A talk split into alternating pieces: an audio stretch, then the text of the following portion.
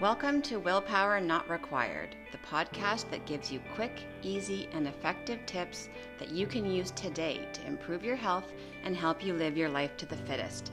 No willpower or white knuckling required. I'm your host, Lauren Whitfield. Let's get started.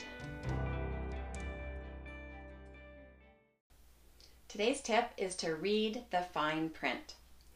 One of the most common healthy eating tips is to eat more whole foods and less pre-packaged foods. That is ideal, but in our busy lives, it's not always practical. Prepackaged foods provide a lot of convenience, and because they're often more shelf stable, they can be stored in our kitchens to be available whenever we need them. In addition, packaged foods are not always unhealthy. You just need to know how to read the labels. Now, it's the job of food companies to encourage us to purchase their products. So, a lot of marketing goes into the design of food labels. However, in addition to this marketing, packages are required to have a nutrient facts table listed somewhere on the label. This table provides a lot of useful information and can help you make healthy choices. That is, if you know how to read it and you read it properly. In today's episode, I'm going to be talking about the key pieces of the nutrient facts table. If you prefer a visual, follow the link in the show notes. The nutrient facts table has five to six main pieces of information serving size, calories, list of core nutrients, percent daily value, the list of ingredients, and any health or nutrition claims. First is the serving size, or specific amount of food that the nutrient facts are referring to. This is often overlooked and as a result can lead us to ingest more than we intend. It's important to compare the amount listed here to the amount of food you actually intend to eat. For example, the nutrient facts table on a box of granola bars could be referring to the amount in about a half a bar. However, are you actually going to eat half the bar? You'll have to double all the nutrient information in order to get the true picture of what you're eating. If you're comparing the nutrient facts of different brands of the same food, you'll want to make sure that you're comparing the same amount.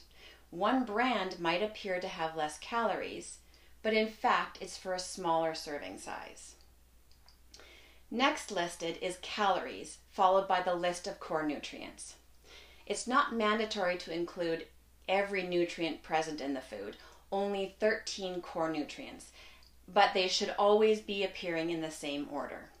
Calories per amount of food is listed at the top. Now, your calorie needs vary depending on your age, body size, activity level, etc. The big thing here is just to be aware that the calories listed are for, if they're for one waffle and you intend to eat two, you'll need to double the calories listed in order to know how many calories you're consuming. So just look at serving size. Next, you'll see total fats with saturated and trans fats listed separately below. Cholesterol content is listed below fats, followed by sodium. Total carb content is next. Fiber and sugars are divided out of the total carbohydrate content and listed separately below for reference. Protein content is listed below carbohydrates and is then followed by vitamin and mineral content. Beside each core nutrient, you'll find the percent daily value. This is just a benchmark set by government institutions.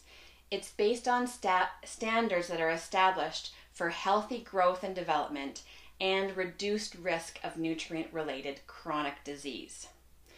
These are basic values, not optimal values, and they vary from country to country. They are intended to apply to most people, so you should just take them more as a comparative benchmark when you're deciding between two products. Below the nutrient facts, you'll find the list of ingredients and any health or nutrition claims.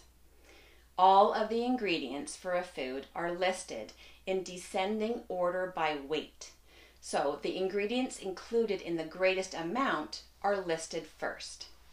As far as health claims go, it's important to be aware of the meaning behind them, as they can often be very misleading. Light, for example, can refer to reduced fat, lower calorie, or even light tasting or light in color. Reduced in calories means that it has at least 25% less calories than the thing it's being compared to. And finally, a product needs to contain at least 2 grams of fiber to claim to be a source of fiber, and no more than 3 grams of fat to be labeled low fat. So, prepackaged foods can be included in a healthy diet. It just takes a little time and attention to read the fine print and determine which products in rich amounts will fit our requirements. The nutrient facts table contains a lot of information. As I always say, knowledge is power. So when you know how to disseminate all of this information, you then have the power to make healthy choices that are right for you. Willpower not required. Thanks so much for listening. I'd love to hear from you, so send me your tips, questions, or feedback. You can find me on Facebook and Instagram at Fired Up Fitness Coaching or email me at willpowernotrequired at firedupfitness.ca. Thanks so much. I look forward to connecting with you.